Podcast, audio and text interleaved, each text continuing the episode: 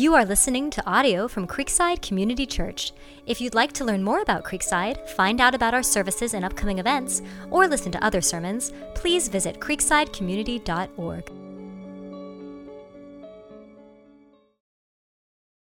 Well, good to be with you again. Since it's Father's Day, we preach on what we always do on Father's Day prophecy in tongues. Um, Glad you got the joke. Now, that's where we are in 1 Corinthians, finishing that up today, uh, the miraculous gifts. I need God's help as we go to His Word, so would you join me in prayer before we go there this morning? So, God, I, I do pray that my words would be pleasing to you and helpful to your people today, that the words of my mouth and the meditation of my heart would bring you honor, Jesus, would edify your people and, and Lord, I pray that you would give us great discernment to be governed by your word and led by your spirit. And Jesus, it's not always easy to know how to hold those two things together. So would you show us today, Lord, above all, that your name might be glorified, that you might be known in our midst, and that your church would mature to look more and more like Jesus all the time. And it's in his name we pray. Amen. There's a great little proverb that uh, Pastor Greg and I like to quote to each other. I stole it from him, actually. Here it is. Uh, in theory, theory and practice are the same, but in practice, they are not. In theory, theory and practice are the same, but in practice, they are not. No one knows for sure who said that. Uh, in theory, it was Yogi Berra, but in practice, it was probably a computer scientist. That's what I I learned this week, but that little proverb captures something that I think we've all experienced. That theoretically, you can think up a plan or an idea and it seems like it'll work great until you try to practice it, and then it all falls apart. You come up with a great vacation for your family, you plan every detail perfectly so that everything will go perfectly and it goes terribly because your family hates the vacation. They just hate it, right?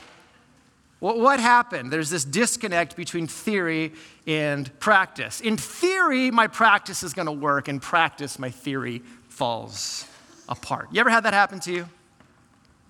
I think that is the tension that many of us feel when we talk about these miraculous gifts of the Holy Spirit. That's what we've talked about for the last three weeks these gifts that visibly and dramatically display God's power and presence. We've looked at the gift of healing and the gift of tongues and the gift of prophecy. And in theory, they sound great. In practice, in fact, you asked me a few weeks ago, well, I asked myself on your behalf, Jeff, what do you think of the gifts? And remember what I said? In theory, I think all these things continue. I think they're all available today, but I don't pursue them or tell you to pursue them. And you said, Jeff, that sounds a little inconsistent. And I said, You're right. It is inconsistent. Do you know why? Because in my mind, these things seem beautiful. Who wouldn't want to connect more deeply with God through speaking in this language He gives us? Who wouldn't want to hear a prophetic word from God and know that God is in our midst, directing and guiding our church? Who wouldn't want to see someone healed miraculously of an affliction? That all sounds beautiful in theory. In practice, what I've seen with the miraculous gifts is they're often abused in manipulative ways, in coercive ways that humiliate other people to get money out of other people uh, in ways that demean and degrade God's people and actually take the focus off of Jesus altogether. So, because I've seen the gifts abused, I'm very reticent to use them at all. This week I was reflecting on a remarkable story uh, of Delia Knox. Delia is a gospel singer. Early in her life, she got hit by a drunk driver suffered extensive nerve damage, and for 22 years she was confined to a wheelchair. But then God healed her at a healing conference. What's crazier still is the healing is on video. Like you can just go look it up and watch it. And I watch it. It's, it's wild. Now, I'd love to see that happen at our church. I'd love to see a wheelchair permanently retired this morning. It's an amazing story. That's beautiful in theory. What we don't see are all of the failed healing attempts that came before that. In fact, as Delia tells her story, she talks of all the times people prayed for her in ways that were hurtful or inappropriate. Are all the times faith healers would command her to be healed and pull her out of her wheelchair and she fell down. I don't want any part of that. So, so does anyone else feel this tension? You want this, but I don't know if I want that. How do you use the gifts without abusing the gifts? Well, that's exactly the problem Paul talks about in today's passage. Let's start where he ends, the end of this chapter. He says, So, my brothers, earnestly desire to prophesy and do not forbid speaking in tongues, but all things, here's the key, should be done what? Decently and in order. Decently and in order. The Corinthians really liked the gifts, but they didn't know how to love each other. We've seen that, right? And, and so Paul first shows them the supremacy of love, that's chapter 13. Why everything in the church has to be animated and controlled by love. And then once we are animated and controlled by love, we will what? Build each other up. And then we will use the gifts in such a way that builds each other up. So, starting in chapter 14, Paul says, here's what that means for spiritual gifts it means we prioritize gifts in love. And that's what we looked at last week. And we saw what do we prioritize when we're gathered together? Prophecy over tongues, because prophecy builds up the church in a way that tongues do not. So, Paul says, when we're together, we focus on prophecy, not tongues. And you see that emphasis in this chapter, right? Don't forbid speaking in tongues, I'll permit it but what do you earnestly desire? Prophecy. Why? Because it builds up the church in a way tongues do not. That's the prioritization of the gifts in love. In this week's passage, he talks about practicing the gifts in love. How do you practice the gifts in a way that builds people up? Well, it's all about things being done what? Decently and in order. Decently and in order. And if we are going to practice the gifts in a church, that is what is required. So, Paul talks about two things the need for order and the need for honor. The need for order when it comes to the gifts. How do you constrain these things by God's word so they benefit others? And then how do we honor each other as we do it? So, the need for order and the need for honor. Let's look at order first. Paul says the gifts must be ordered toward the building up of the church. Here's the danger with spiritual gifts, I think, and miraculous gifts, is that we equate spiritual with spontaneous. Spiritual with spontaneous. So, so if something is really spirit led and the spirit is really talking, that means the spirit just does something out of nowhere. Right? Like, what would you think if I said, you know, I spent hours this week preparing this sermon, but God told me this morning, I'm not talking about any of that. I'm talking about something else. You think, wow, God must have really spoken to him. And sometimes people talk that way as if if God is really speaking, that means he just interrupts whatever you're doing and says something else. But what Paul says here is that God works through our mind, through discipline, through preparation. See, I believe that when God leads me to speak, he worked through my studying and my praying and my preparing and everything that came before that just as much as he would if he intervened and gave me some direct word. And so we have to control these things according to God's word so that they can actually be beneficial. The Spirit of God and order or rule are not pitted against each other. That's Paul's point here. So let's look at what he says about where this happens and how to conduct ourselves. So, so first, where does this happen? Go back. Um, Paul describes a church gathering this way What then, brothers, when you come together, each one has a hymn, a lesson, a revelation, a tongue, or an interpretation. Let all things be done for what? Building up. And you knew that was what he was going to say because you were with us last week. Everything, build up, build up. What's the point of what I'm saying? You come together, let everything be done to build up. And Paul gives us this incredible window into the early church here, doesn't he? He says that each person is coming what? With something to share. Something they've reflected on. It could be a hymn or a song they've created, a, a teaching that God has given them from the word. A revelation, that would be a prophecy, a, a tongue, which we'll talk about in a second, or an interpretation. And, and, so there's this sense in the, in the early church that people are coming to minister in miraculous ways and in sort of ordinary ways, less visibly miraculous. But notice the worship was participatory, wasn't it? Everyone comes and and so they're loving one another and they're instructing one another and they're exhorting one another and they're singing to one another in psalms and hymns and spiritual songs. There's a kind of mutual teaching and encouragement that happens in the body of Christ. And I think that's different than the kind of authoritative teaching that an elder does. This is just mutual ministry in the church. And it raises a natural question, doesn't it? Jeff, why don't we do that on Sundays? Why don't we all come with something to give? Well, I'll answer that. First of all, we do try to encourage participation.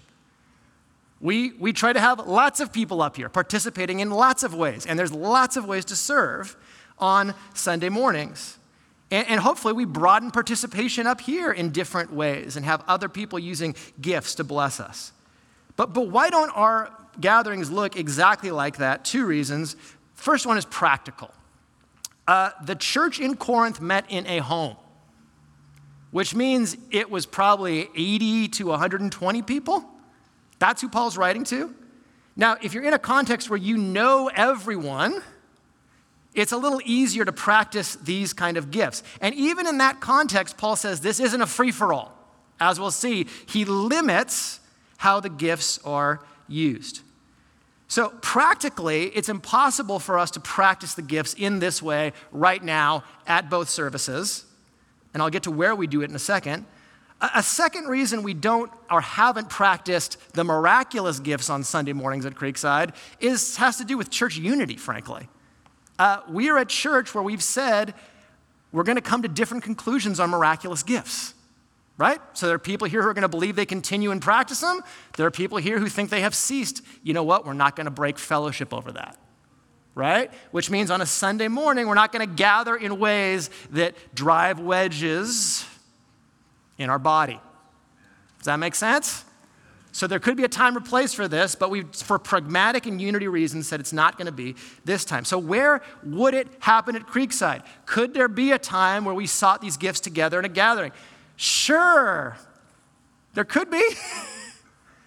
Have we ever done that? Have we talked about it? Yeah. I don't know. Maybe there will. This is the first time I've ever preached on this, okay? I don't have it all figured out yet. I'm just trying to figure out what it means. I don't have every practical implication. And I can't say anything right now because I've never talked to the elders about it, right? So, Spirit could lead us into that, but I would say the most natural place this happens at Creekside is in our gatherings that are not all Sunday, but home to home where we're gathered together in community groups and small group Bible studies, this is where I think more of this mutual ministry happens, where miraculous ministry could happen.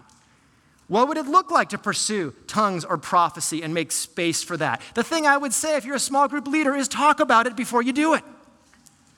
Don't just say, okay, it's time to prophesy. Say, no.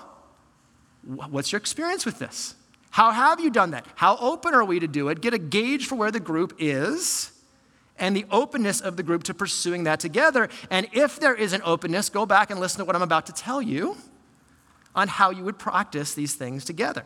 The second thing I'd say is this you don't need a Creekside sanctioned event to pursue the gifts, okay?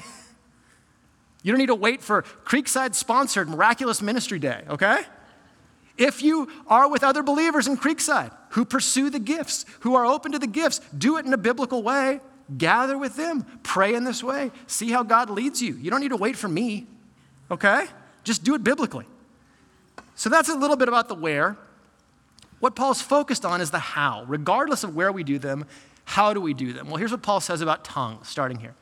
If any speak in a tongue, there, let there be only two or at most three, and each in turn, and let someone interpret. But if there is no one to interpret, let each of them keep silent in church and speak to himself and to who? To God. Last week we looked at the gift of tongues, and according to Paul, this is just the definition I came up with from 1 Corinthians 14. What are tongues? A tongue is this a spirit empowered language of prayer and praise directed towards God that, while unintelligible to us, is nevertheless beneficial to our faith. That was all from 1 Corinthians 14. It's some kind of spirit inspired language. It is a language. God understands it. The issue is we don't, unless He interprets it for us. It's directed toward God. It's a prayer language. It's a praise language. And even if we don't understand it, it can be beneficial to our spirit. Paul says the one who speaks in tongues builds himself up. So here's the important point to remember Paul, does he have a problem with tongues? No. He has a problem with abusing tongues, and the main way you abuse tongues is by making a gift that is primarily a private gift, a public gift, and an unintelligible gift in the congregation, because then tongues become confusing chaotic, and distracting from the glory of God, and they don't build up people. And so, what's Paul's solution here? The Corinthians loved tongues. Paul limits the number of people who can speak. This cannot dominate a meeting. And second, and this is the key, he stipulates that if a tongue is spoken publicly, there must be what? Interpretation. You have to make it intelligible, or it doesn't benefit anyone. Now, how does a tongue get interpreted? There's only two ways, Paul says. Either I am speaking this heavenly language with God and I'm praying and God gives me the interpretation. And then what I would give to whoever I'm gathered with is what? The interpretation. I'd say, here's what God is communicating to me, and then you would weigh that. Because I would argue that an interpreted tongue is just a prophetic word, that they're very similar, and you have to weigh prophetic words, so that's what would happen next. The second way it would happen is that someone had the gift of interpretation, which Paul talked about earlier, you would know that person is present, and you would know that person could be there to interpret the tongue God gave you. Those are the only two instances in which Paul would say a tongue can be spoken in that way. Now, I've heard of this happening, I have never seen that happen. In fact, overwhelmingly, what I've seen happen in services is everyone speaks in tongues, which is exactly what Paul says not to do and then it's just distracting, confusing, and chaotic. So, can it happen? Yes, but there are clear criteria here to make tongues intelligible. So, either God gives me interpretation to share, I share it, or someone else is there to give the interpretation. It's rare, though. And you know why I think it's rare? Because what does Paul say the priority is when we gather together? Is it tongues or is it prophecy? And we'll get to prophecy in a moment. It's prophecy because prophecy builds up the church. An interpreted tongue sort of just becomes a prophetic word to build up the church. A prophetic word already does build up the church by its nature, right? And I think that's one reason it's rarer. Um, and, and so it brings up this, this more basic question, and it's this Paul says that prophecy is uniquely a public gathered gift tongues is uniquely a gift for private devotion to God, right? And, and, so before we get to interpreted tongues, probably the question we need to ask is like, well, Jeff, should I pray in tongues? And what would it look like if I did? That's the question, right? Well, and can you give me an example, Jeff, right? Can you show me how to pray in tongues? And I will answer by saying, no, I can't. Because the minute I did give you an example of speaking with tongues, I probably wouldn't have an interpretation. And then I would disobey the Bible. And I would disobey the text I'm preaching on. And I never want to disobey the Bible while I'm preaching on that passage. Does that make sense? So, how does that, how does that work? How do I speak in tongues? I would say the Bible gives no guidelines. It says pray for the gift. Pray and ask God. Now, Jeff, why would I need to speak in tongues in prayer? And I think all these gifts continue. So, this is from the perspective of a continuous, someone who thinks these gifts continue. Here's what I'd say I think there are times in prayer, and have you ever gotten to a point where you just run out of things to pray for? You're praying for a need in your life, you're praying for someone else, and you're like, God, I don't know what to pray. I've prayed myself out but there's a yearning in my heart for you to do something in my life. I think tongues become a way of connecting my spirit with God and expressing something to God that I just can't express with my mind. And in that way, I connect in my spirit with God's spirit, and I am built up in my faith. I think that is a way of applying what Paul says in Romans 8. Remember what Paul says in Romans 8, 26 through 27? He says this. Do we have that? Yeah. Likewise, the Spirit helps us in our weakness, for we do not know what to pray as we ought. You ever been there? I don't know what to pray. But the Spirit Himself intercedes for us with groanings too deep for words. And he who searches hearts knows what is the mind of the Spirit because the Spirit intercedes for the saints according to the will of God. Paul says the Spirit of God is constantly interceding through us to God. Isn't that comforting? By the way, that's going on all the time. All the time. The, the Spirit is bringing our prayers to God. Man, that's a great encouragement to pray, isn't it? that the Spirit is actually helping you. Now, regardless of whether you speak your tongues or not, that's happening. That's happening all the time. I think one form it could take is praying and crying out in a language you don't understand, a groaning too deep for words. Sometimes in Scripture, the Spirit is the one we cry out by. Later in Romans 8, it will say we cry out by the Spirit, Abba Father. But, but in Galatians 4, Paul says that the Spirit cries out through us. Abba, Father. So, in that case, who's doing the crying? Is it me or is it the Spirit? I guess it's both, right? And I think that's what's happening in tongues is that it's like the Spirit is taking our longings before God and helping us to connect in a way that we couldn't. And so, here are two things I would say if you want to grow in that. The first is if you're not praying and praising God in your private devotional life, there's no reason to pray for tongues if you're not doing that. You need to learn how to pray and pray persistently for things and praise persistently for things and develop that habit as a way of connecting with God. And once you do, I think it's fine to pray for tongues. Now, now Jeff, how will I know that I'm praying in tongues? I'll just say in my life, I think I've done it a few times. And in every instance I've done it, it's where I come to the end of myself and pour out myself before God, and He just gives me a peace I haven't gotten any other way. I don't know what it'll look like for you, but that's what it's looked like for me. I'm crying out, the Spirit intercedes, I experience a peace that surpasses understanding. That's what it looks like for me. How do you know you're speaking in tongues? Will it be a foreign human language? It might be.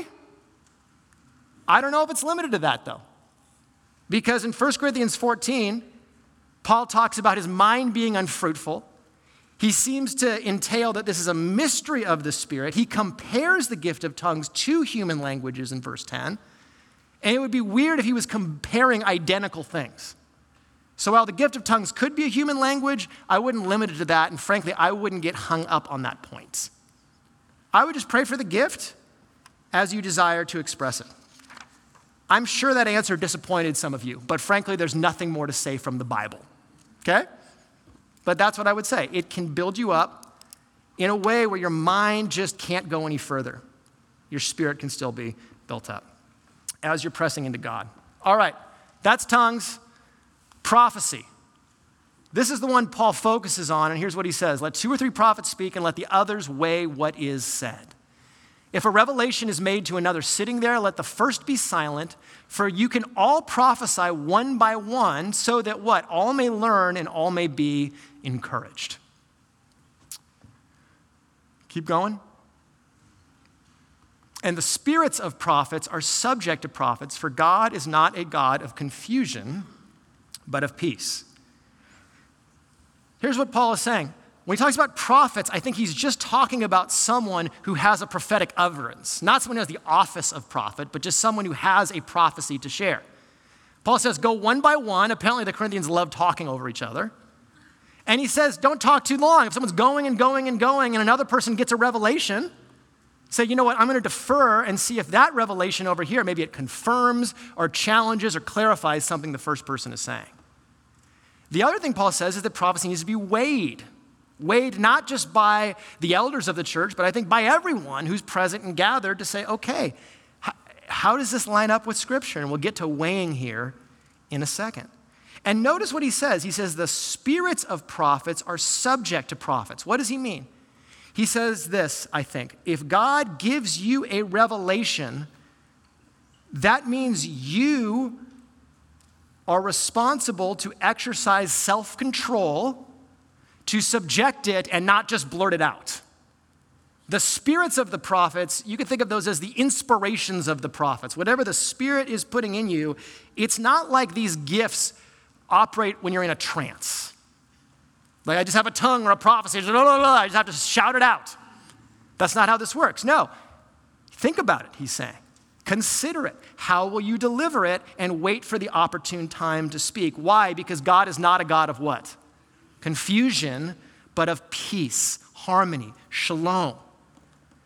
And so you see, you might have a supernatural revelation, but your mind is engaged, it's discerning, you wait your turn, and then you subject it to the evaluation of the church. Now, the way that prophecy gets abused today is this first, people just blurt things out, and rarely is there, an inter- is there a, a weighing of what is said, right? It'll come when, like, a leader on stage says, God gave me a vision, and here's where we're going as a church. You're like, well, d- does that get to get weighed? Does anyone evaluate that? Well, if it's a prophecy, it has to be weighed. So, how do you actually practice this gift? Let's go back to the definition of prophecy that we looked at last week. Again, this is all from 1 Corinthians 14, just what he says. The gift of prophecy is revelation from God, reported by humans in the form of teaching or instruction that reveals the secrets of people's hearts. There's usually supernatural knowledge involved and brings encouragement and consolation so that the church might be what? Built up, which is the point. I made an argument last week that when Paul talks about the gift of prophecy here, he's not talking about capital P prophecy that's like on par with the Bible. The kind of prophecy he's talking about is lowercase p. God reveals something to us, we report it, but our report could have error, could have confusion. It needs to get sorted out, which is why prophecy needs to be weighed. The kind of prophecy he's talking about here is some kind of supernatural knowledge, often applying the Bible in a supernatural way. And it's not primarily about predicting the future. We think prophets, you know, thus says the Lord, this thing's about to happen. That's not the kind of prophecy I think Paul is focused on here. It's speaking the word of God into the situation of the church in a way that has supernatural revelation behind it. So, Jeff, how do I know if I've got a prophetic word to share? I don't know. Paul doesn't give us any guide. But I will say this on how you know discerning it. There are, there are a few guidelines here. Paul talks in Romans 12 about prophesying in proportion to our faith. Now, there are two ways to interpret that. I think one way to interpret that is to say prophesying in proportion to our faith is gauge how strongly you believe that you've heard from God on this. How, how strong is the measure of your own faith that I think this is from the Lord? How do you know if something is from the Lord? Well, where did it come from? Did you get a vision? Were you thinking about this thing already? Did God just bring someone to mind all of a sudden, or bring specific details to mind of a person sitting in the room? Start talking to God about that thing. The second thing I'd say is this about the gift of prophecy as we seek it. You can never seek the gift of prophecy apart from just seeking in general to grow in your understanding and knowledge of God's word. Because how does the Spirit guide us? Through His Word. The Word is the sword of the what? The Spirit. The Spirit's promise is to bring to mind what? The words of Jesus. So you have to be immersed in Scripture if you want to grow in this gift so that God can give you ways to apply it in certain situations. I think a gift of prophecy could just be God bringing a specific Scripture to mind for someone in a certain position. I was praying for someone a few weeks ago, and, they just said, I don't even know how to come to God in faith with this. And immediately, Mark 2 shot into my mind with the paralytic. You remember that story? And he can't come to Jesus. His friends bring him to Jesus. And I just thought, well, maybe what God is saying to you is that I'm supposed to bring you to Jesus right now, and that my faith can help your faith to grow.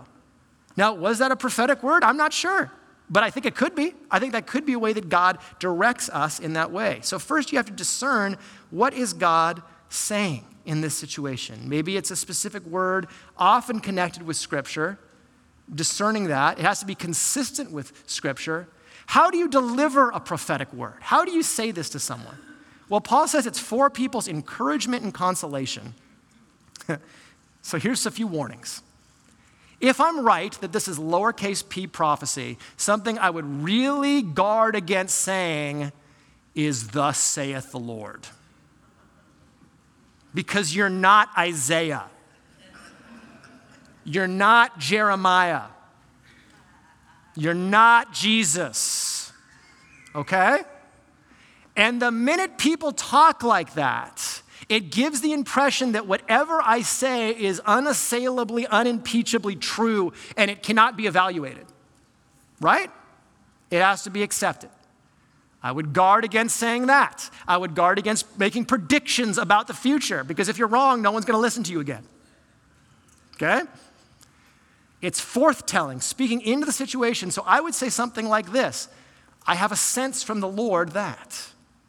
God gave me a picture in my mind that. What does that sound like to you? Does that confirm anything to you? I, I, I, feel a strong impression from the Spirit of this. Does that make sense? That's a different way of talking. And you see that in Acts.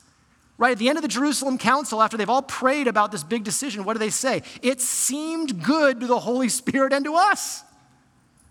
We, we've used our wisdom. This is what seems to be what God is doing in this situation. I think there's a good kind of tentativeness there because the next step, prophecy needs to be what?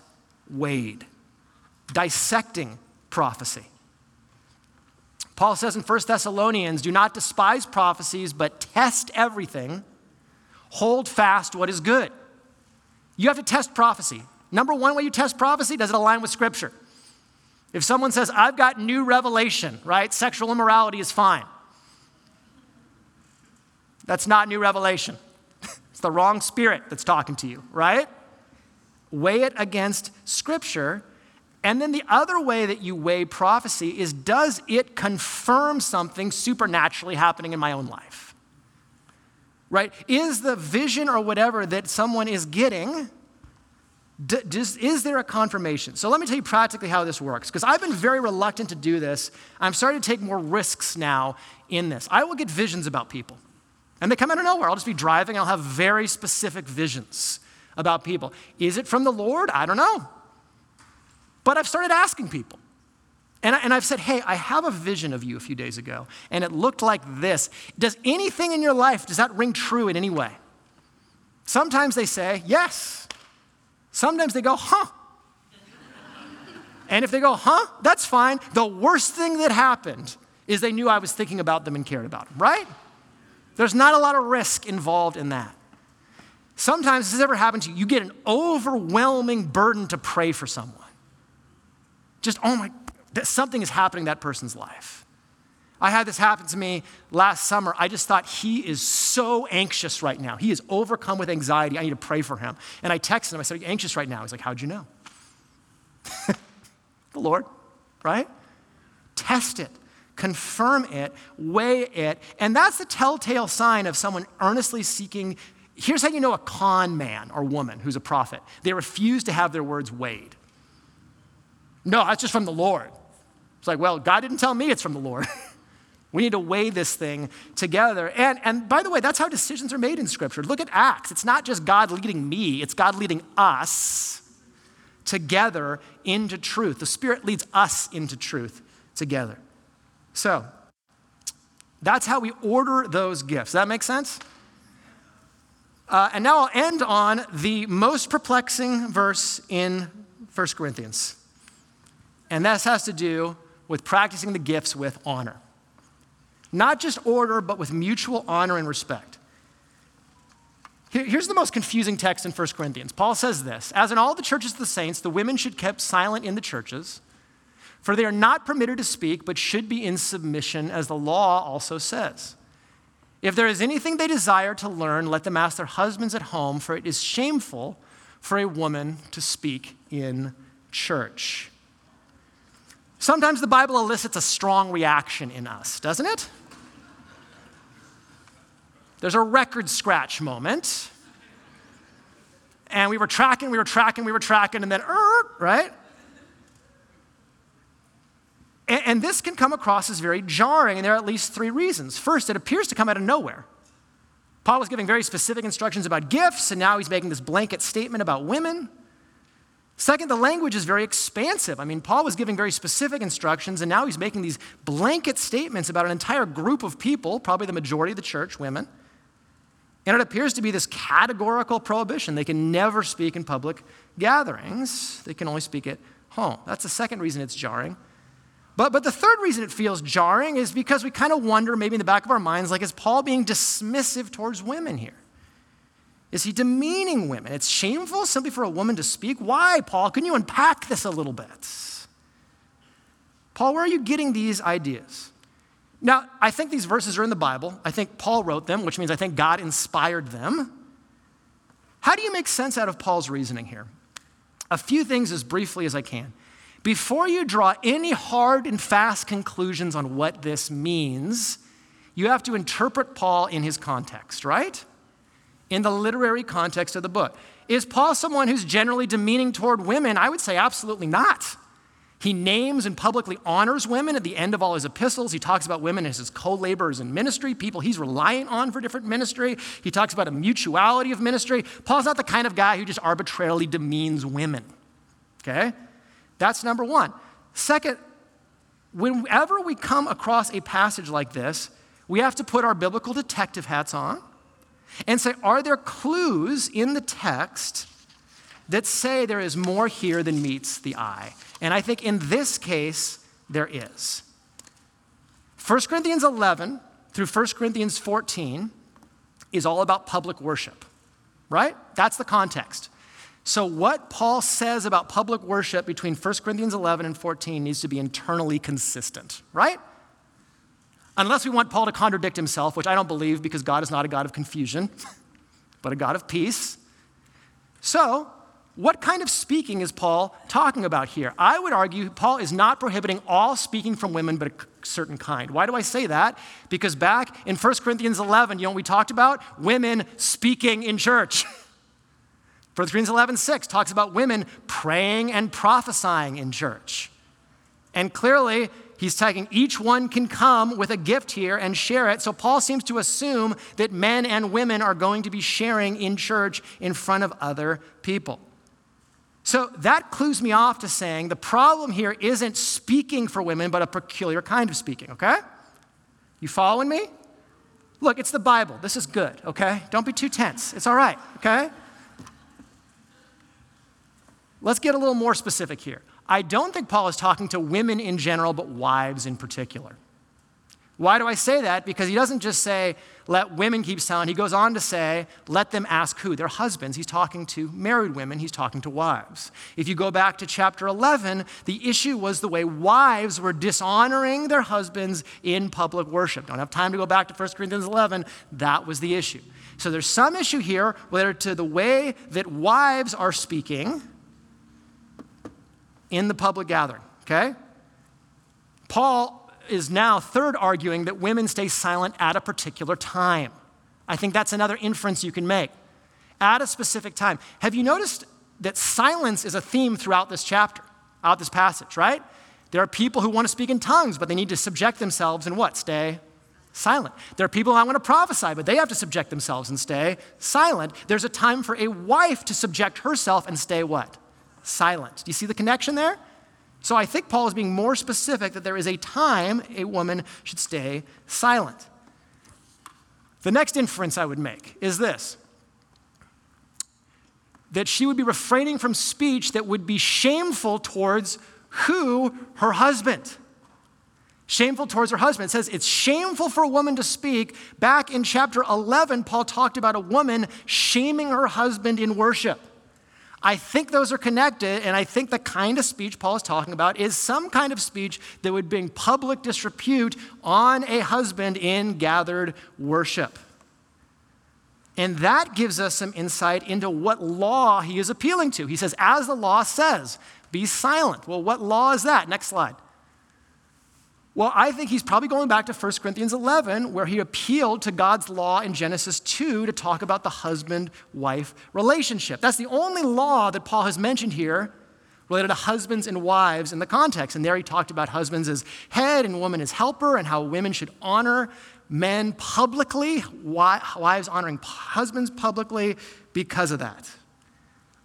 Okay, we've specified this, right? Now, based on all of those clues, what is Paul most likely talking about? Here's my best guess, okay? Most likely, I think Paul is prohibiting a wife from weighing or challenging her husband's prophetic word during a church gathering. Do you know why? Because it could bring him public dishonor. I think putting all the clues from 1 Corinthians 11 to 14, that's the specific thing Paul is saying. We already know that Paul thinks that wives dishonoring husbands in public worship is an issue, right? We saw that in chapter 11. The issue, and again, he's been talking about prophecy, this whole context is this. Let's say a husband comes up and says, I think I have a word from the Lord, and I share it. And immediately the wife butts in. It seems like some of the issues at home could be brought right into what? The church.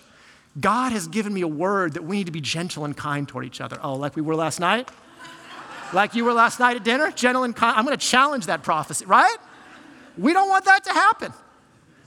And Paul's concern here is that when men and women minister in public, especially husband and wife, they bring public honor to each other. If the husband is the head, we don't have time to get into all that, at the very least, it means you should want to publicly raise his estimation. Like Proverbs talks about, that a wife is the crown of her husband, that, that man, when my wife talks about me, I look better in public places, not worse. And this is what Paul is guarding against. What would I say the implication is there? You're a team, you're a husband and wife.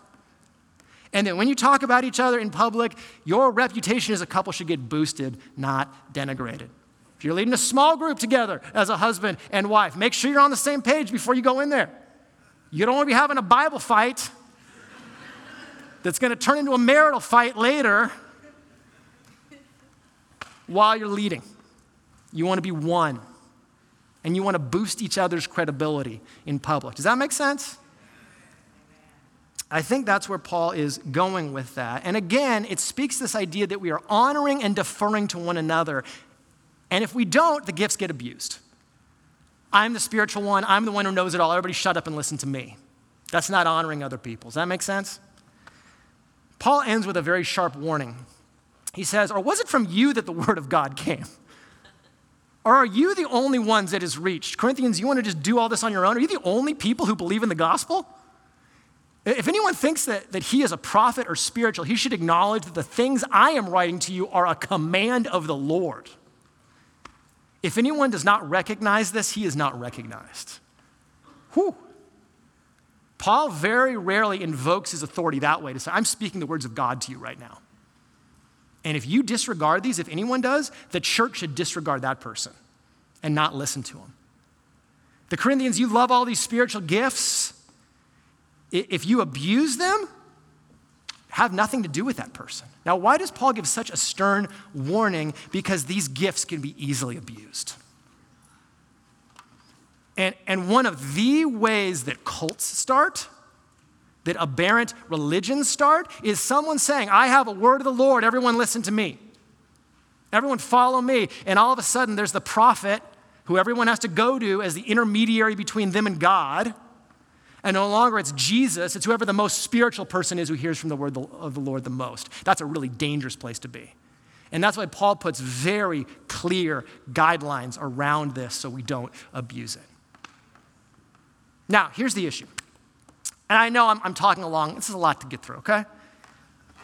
Here's what I would say some of us grow up in churches that really emphasize freedom freedom of the spirit, spontaneity. And the danger of that is that we don't focus on form, order, the rule of God's word subjecting everything we do to obedience. We need the word of God to govern how we experience the spirit of God always. So that's the danger for people from freedom churches. But I would say, and this is from a form church guy, there's a danger over here. And it's that you so emphasize form and the word that we give the Spirit no opportunity to do anything.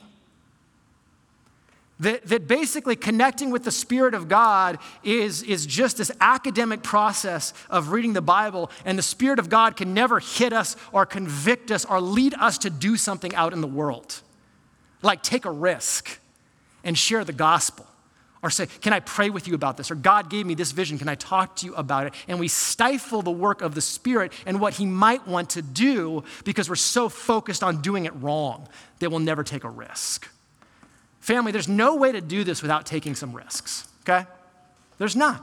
They just have to be risks that are ordered by God's word. And I would challenge you who have overemphasized form like me to consider might God want to do more by his Spirit if I was open to being led?